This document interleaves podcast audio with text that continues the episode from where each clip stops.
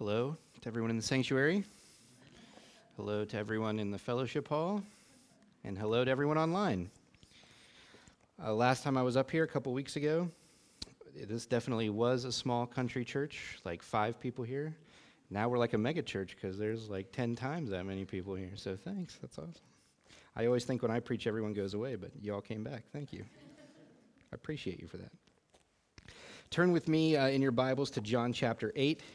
As Pastor Geary mentioned, we are uh, in the middle of a series that's going to be lasting for a little over a year. We started this several months ago. It's um, based on the daily Bible reading schedule we've set up for this year.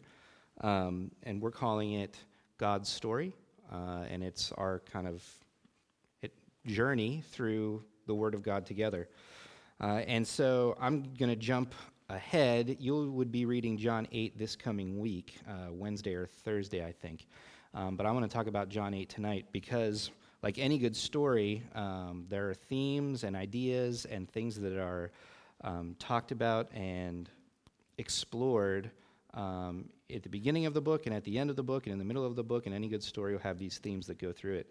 And last time I was up here, we looked at Luke 9, and the title of that message was Discipleship According to Jesus. And uh, John 8 is Discipleship According to Jesus, Part 2, where Jesus tells us a little bit more um, than what we learned in Luke 9. So this is going to kind of be a, uh, the second part of that message. But in last time, in Luke 9, um, you'll remember the passage was this, or w- Jesus talked about this idea of denying ourselves, taking up our cross, and following him. And he said that is what it means to be a disciple of Jesus. And you know a disciple is someone who follows the teachings of someone else, and they follow it in such a way that they orient their lives around that teaching.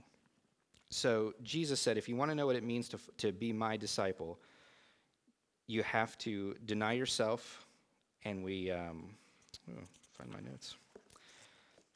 And we talked about how denying ourselves meant that we make Christ's desires our desires. So we don't live for ourselves, we live for what for what Jesus wants. Taking up your cross, and that was the idea behind that, was submitting to a higher authority, submitting your ultimate destiny. That's what it meant in those days. When you were taking up your cross, you were going to be executed by Rome, and you had no choice in the matter. And Jesus is saying, if you want to follow me, then submit your destiny, um, your final destiny to me. And then Jesus said, Follow me. And we talked about how that doesn't mean you just follow Jesus' footsteps geographically, but you walk the same path he walked. He walked a path of humility, he walked a path of compassion, and a path of righteousness, and a path of mercy. And so we are to do those same things. So that was part one. And then Jesus kind of goes a little bit deeper here in John chapter 8. Now, if you've never read through the Gospel of John, I recommend reading through it as much as you can. Because of all the Gospels, it is so rich in just Jesus uh, Jesus' compassion, Jesus' love, Jesus' um, teachings. Like obviously, all the Gospels are about that, but John comes at it in a way that's unlike the other ones. And John chapter eight is chock full of so many things. And I was trying to think of how we could even look at this chapter. It's 59 verses, and there's so many things going on. And then I realized that Jesus is just giving us more of a picture of how to be his disciple. So, to be a disciple, is a lifelong journey. It's like a marathon. So if you think of a race and you think of a marathon versus a sprint, being a disciple of Jesus means to uh, run a marathon and not run a sprint. If you've tried to be a Christian at a super fast pace, you realize that you can get burned out very quickly. And if it's a lifelong thing, then we're supposed to be able to be disciples and run that race well. That's what Paul says. So I was looking at the science of running a marathon. And if you run a marathon, you probably know this and you could come and, and, and tell us. But within the science of running a marathon, there are some things that you need to do if you're going to run that marathon well and if you're going to finish well. Maybe you're not going to finish first, but if you want to finish well, you have to do certain things. And one of those things is you have to stay hydrated. And there's a science to staying hydrated in a marathon. And over the years, thoughts have changed about how to do that effectively, but basically, what it boils down to today, at least, what they say is when you're thirsty, drink some water. Don't drink too much, don't drink too little, but just drink some water when you're thirsty. Because if your body doesn't replenish that's the, the water and the electrolytes, um, then you're going to be you're going to be spent before the marathon's over and you cannot finish. And I think we need to look at the discipleship, um, our, our discipleship um, in that way, that we're running a marathon and we're not sprinting. So, to run that marathon, we have to deny ourselves, take up our cross, and follow Christ, as Luke pointed out. But then John tells us something that I think is very interesting. Because my question is okay, that's great. I can do that for a little while.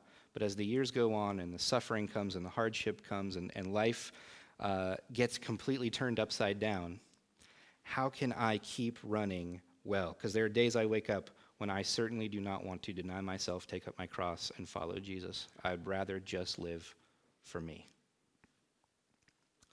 So we need to look at, uh, at, at, at, John 8 and what we're going to talk about in John 8 as the fuel um, that our discipleship needs to endure the marathon race.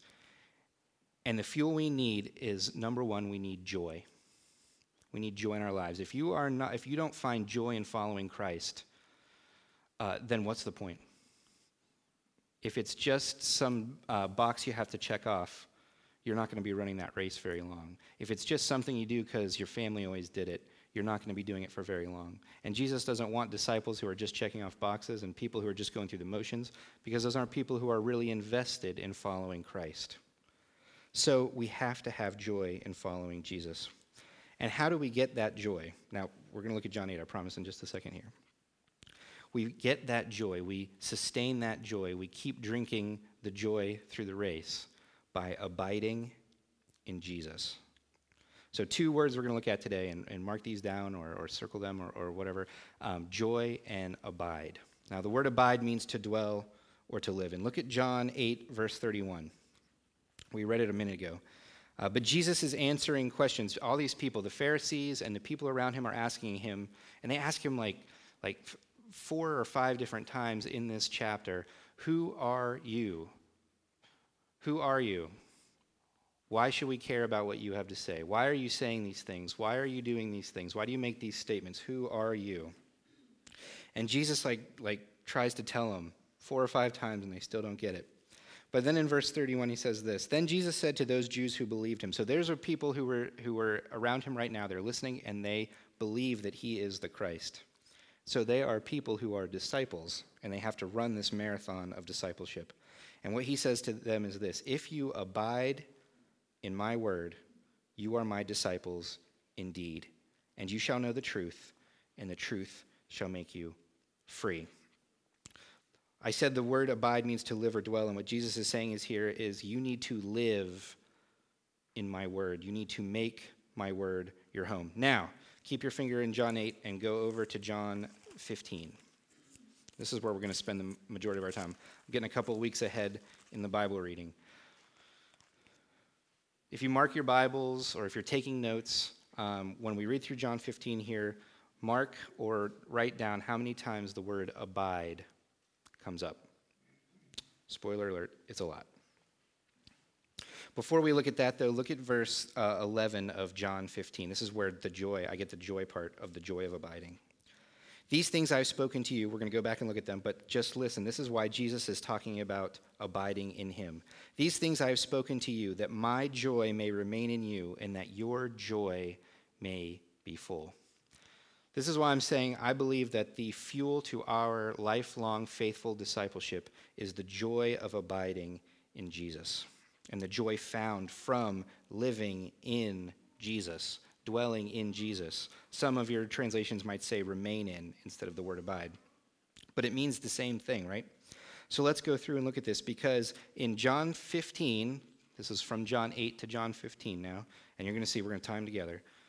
In John 15, Jesus gives us three places to make our spiritual home. If you want to be a disciple who runs the marathon well and stays hydrated and doesn't have to stop after the first three miles, but can make it all the way to the end with a great time and not feel like you're going to die, which I would feel like after half a mile, if you want to do that, then we have to uh, take seriously these three things. We have to live spiritually in these three places. So, John 15, uh, starting in verse 1, this is the first place. Jesus says, I am the true vine, and my Father is the vine dresser. Every branch in me that does not bear fruit, he takes away, and every branch that bears fruit, he prunes, that it may bear more fruit. You are already clean because of the word which I have spoken to you. So Jesus is saying, I'm talking to my disciples now. He always he talks to huge crowds of people all the time, but right now he's saying, I'm talking to my disciples. So listen up if you want to run this marathon of discipleship. Listen to what I have to say. And then he compares uh, his disciples and himself to a vine and a branch. And that's important because if you know how vines grow branches and how branches work on a vine, then it's going to be real easy to see the picture here. Verse 4 this is the first place we have to abide in order to get the joy we need to fuel our discipleship. In verse 4, he says this Abide in me. The first place we have to live, the first place we have to call home in our spiritual lives is Jesus himself. If you're not rooted and found in Jesus, you cannot possibly run this marathon of discipleship. You're going to fall out of the way quickly. Abide in me and I in you. Notice that, that when we abide in Christ, He abides in us. He doesn't just say, okay, um, follow me and we'll hope you get there. He says, follow me and I'll make sure you get there. Abide in me and I in you. As the branch cannot bear fruit of itself unless it abides in the vine, neither can you unless you abide in me. What he's saying at the very basic level of being a Christian is if you don't have faith in Jesus Christ and you're not found in him, you couldn't possibly be strong enough to bear his fruit. You couldn't possibly be fit enough to run his marathon. So you have to be found in him.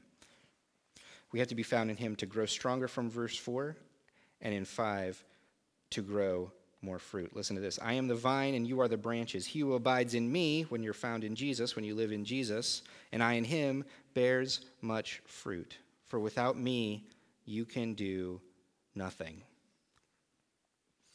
You can't run the race without Jesus' help to help you run the race, but you can't access Jesus' help to run the race unless you believe in Jesus.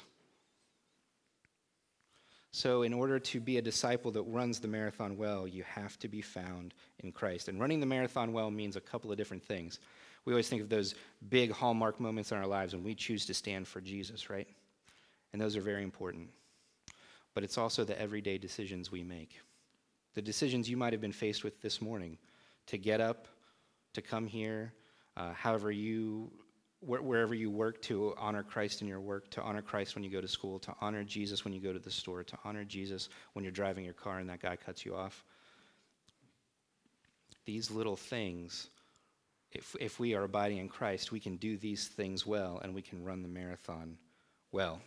And that's what Jesus is talking about here. You want to be a branch that honors Christ, so you want to be a strong branch, and you want to be a branch that people can see the fruit of Christ coming from. So that's the first place. Abide in Jesus. Live in Jesus. That's the first place to make your spiritual home, to fuel your joy to run this marathon.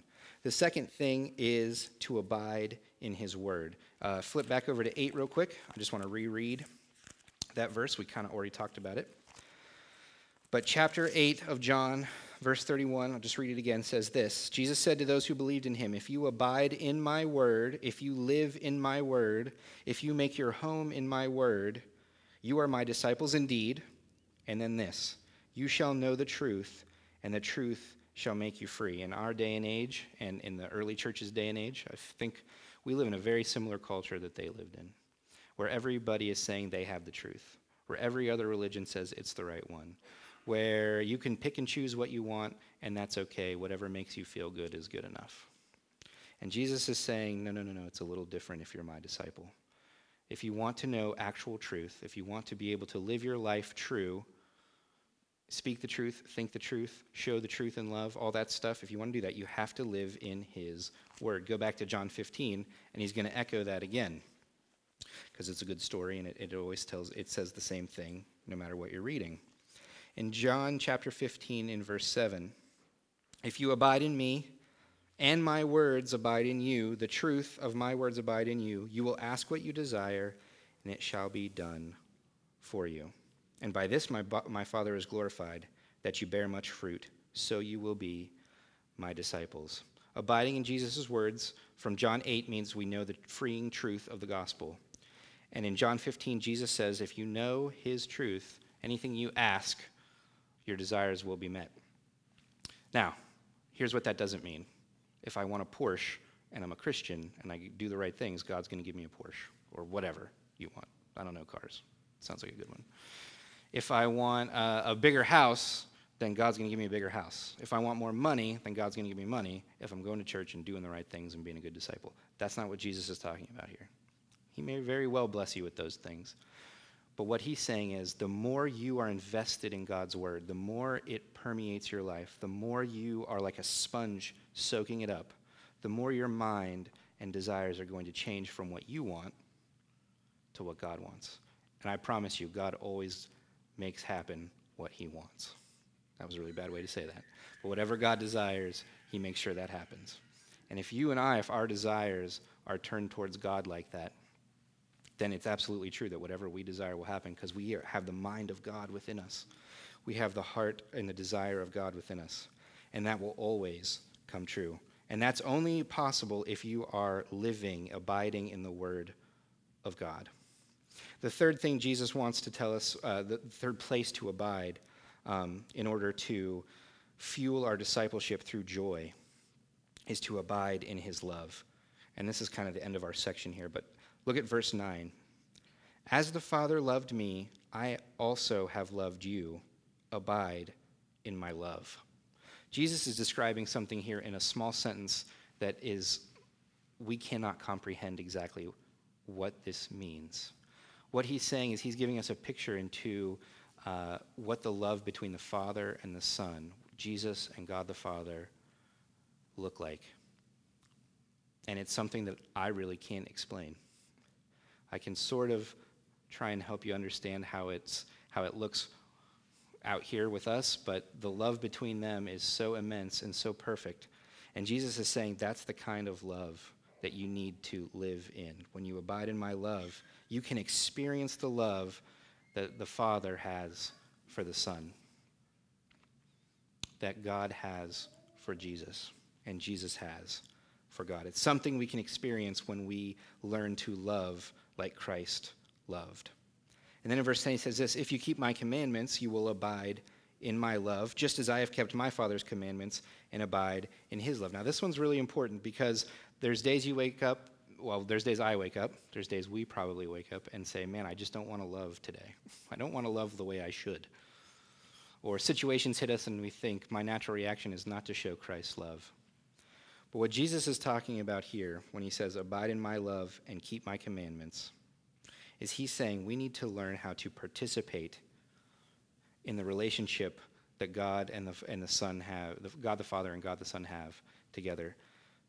Meaning this Jesus loved God so much that even when he was in the Garden of Gethsemane and he was praying so hard he was uh, sweating blood, that he would not maybe have to go to the cross if there was any other way.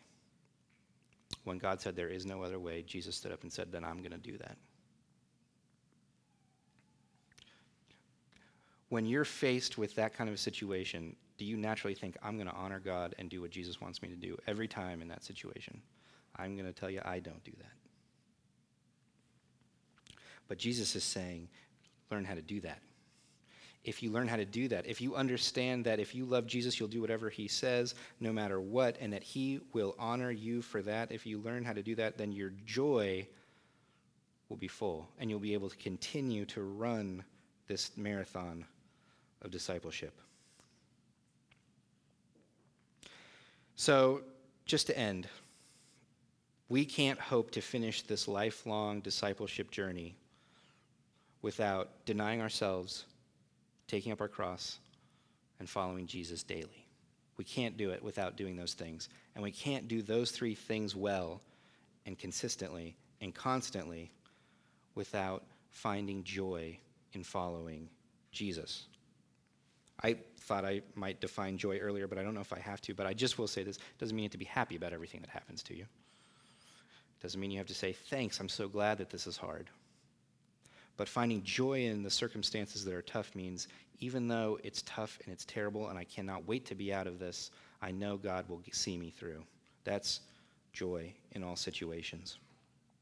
And we can have joy to fuel our marathon of discipleship by abiding in Christ, abiding in Him, living in Him, living in his word and living and doing his love.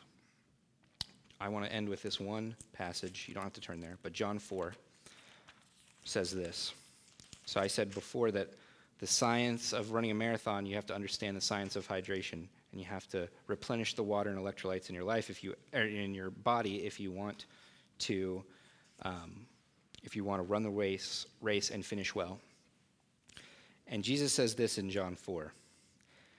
Uh, this is the woman at the well. Jesus answered and said to her, Whoever drinks of this water will thirst again, but whoever drinks of the water that I shall give him will never thirst. But the water that I shall give him will become in him a fountain of water springing up into everlasting life. I mean, Jesus is saying, I'm the water for the marathon. You want to run it well? You want to finish well? Then drink the water I have for you. That's being found in him, that's living in his word, and that's living and doing his love. Let's pray. Gracious Heavenly Father, Lord, I thank you for this morning and this opportunity to open your word together. Father, I pray you would show us how to be disciples that can run this race well, Father. And I pray, Lord, that you would refuel the joy in our hearts for serving and honoring you. Father, show us how to be. Um, Show us how to be joyful in all situations. And Father, I pray that if there's anyone this morning who needs to be refueled and, refueled and encouraged, that they would look to you, Father. They would look to your word and they would look to your love and they would find um, the energy they need to continue to serve you. I thank you, Lord, that you don't ask us to do it alone and you don't leave us to just figure it out, but you promise to run this race with us every step of the way. We couldn't even hope to complete it without that fact. So, Father, I thank you and we love you. In your name, amen.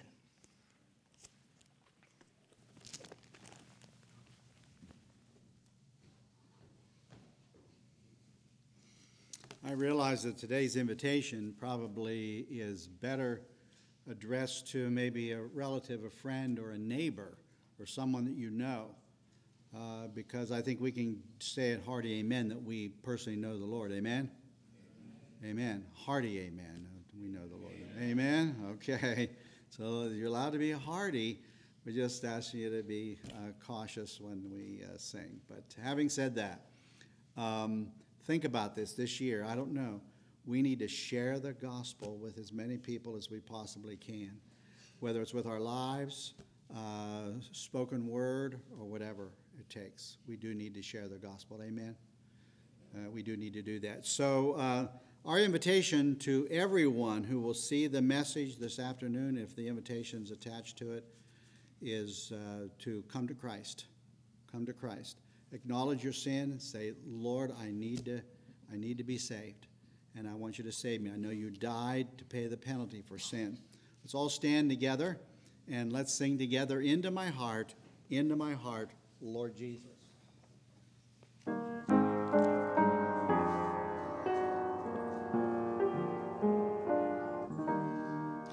Into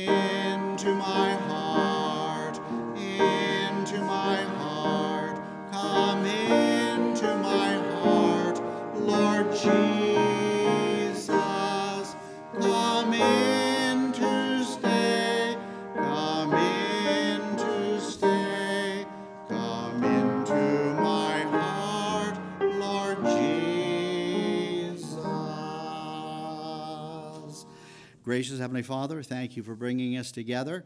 Lord, we know that you have given us a heart to want to worship, to fellowship, to see our friends, uh, to spend uh, a little time with uh, each other, to uh, just uh, catch up on things perhaps. And so, Lord, we thank you for this opportunity. We pray, Lord, that you would guide us and direct us this week, that we can honor you, that we can be prayerfully uh, concerned about all that life holds for us and how disruptions can really make a difference. And yet, Lord, in all of this, that you will bring us through. Lord, we know the day is coming when things aren't going to work at all. We know the day is coming when problems will pile upon problems and pile upon problems. Lord, we thank you that this isn't that, hasn't been that day. But Lord, we think about that day and we think about uh, the, the people that will be here when it does happen. And we ask in your precious name that you would, by your grace, spare, uh, spare us from that judgment that's coming. And uh, Lord, may your word enter the hearts and the minds of people everywhere, change the way we think, that we may respond to the truth of your word. We ask this in Jesus, your name, we pray. Amen. And may your grace, mercy, and peace rest and abide with us till we meet again here next week to honor and glorify you. Amen.